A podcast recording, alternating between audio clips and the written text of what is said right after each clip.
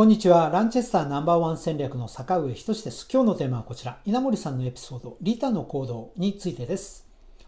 リタの行動、丸1食事、丸2出し物園芸、丸3握手と書きました。この3つのキーワードです。リタの行動、食事についてなんですが、食べないんですね。えー、コンパの時とかですね、講演をした後に懇親会があってコンパがあるんですが、その場でもほとんど食べないんです。えー、そして相談者と話す。で、これを見習いたいと思ったという話なんですが、どういうことかというと、そこの会場にはだいたい300人とか500人とか、えー、後半になると多い時にはですね、まあ1000人とかいらっしゃるわけですね、経営者の方が。そうすると稲森さんに会いたいという人がこう、もう、おわんさが来るわけですね。懇親会始まりますって言ってももう、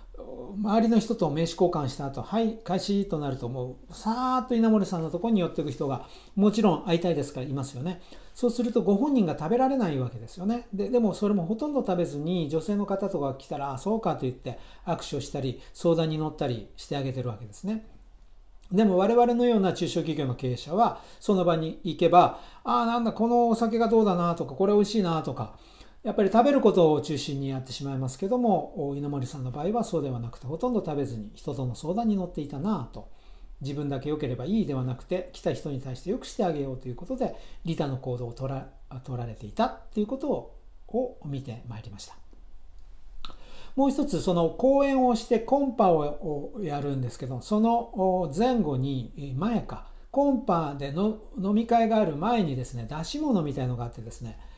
えー、そうですね、講演をやって出し物があってコンパがあるんですね。で、その時手作りで練習をしてくるんです。それは清和塾の塾生、例えば、えー、どこにしましょうか、大阪塾でやるとすれば、大阪の塾生が、えー、来年の10月には大阪でやるとなると、大体半年から1年ぐらいかけて、その時にやる出し物を何か踊るとか歌うとか、何かそういうものを自分たちで考えて工夫してやるわけですね。でその時につまらないものもあるわけです簡単に言うとその10回あれば10勝10敗10勝0敗で全部が面白いっていうわけではなくてやっぱり中にはつまらないものもあってえー、なんでこんなことやってんだろうと僕が思ったこともありますし中にはそういう時にもうその場から立って外の会場の外行って電話かけに行くような人たちもいる中でですね稲森さん一番前の席で必ず100%こうやって見てるんですねそれを。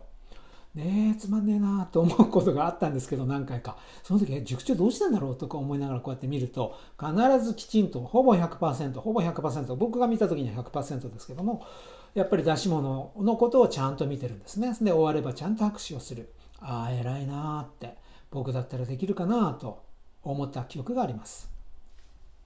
リタの行動もう一つが握手なんですけども、そのコンパが終わった後に大体300人ぐらい、50メートルぐらい並んでですね、両側に50メートル並ぶんで100人ぐらいですよね。で、1メートルに3人いるとすれば、まあ300人ぐらいの人と全員とこう両側でこう握手をしてるわけですね。うわ偉いなって、80を過ぎてよくこういうことできるなと思った記憶があります。まとめ。リタの行動、食事、出し物、園芸、握手と書きました。実践あるのみ知っていてもやらなければ知らないのと同じ。一つだけやってみようと。社長であるならば食べずに聞く配慮を持ったらいかがでしょうか。ということです。別に僕がやれという話でもなくて稲森さんが80歳とかなったりまたそれを過ぎてもそういう何百人の人たちと握手をしたり出し物があればそれをちゃんと最後まで見たり自分は食べずに人から話しかけれればその相談に乗ってあげたりということをされていました。そこから学んだことでありそういうことがありましたよっていうお話です。少しでも真似するといいんじゃないかなと思いましてご紹介をされさせていただきました。いい経営をしましょう。人の役に立ち喜ばれ感謝されるいい経営を。ありがとうございます。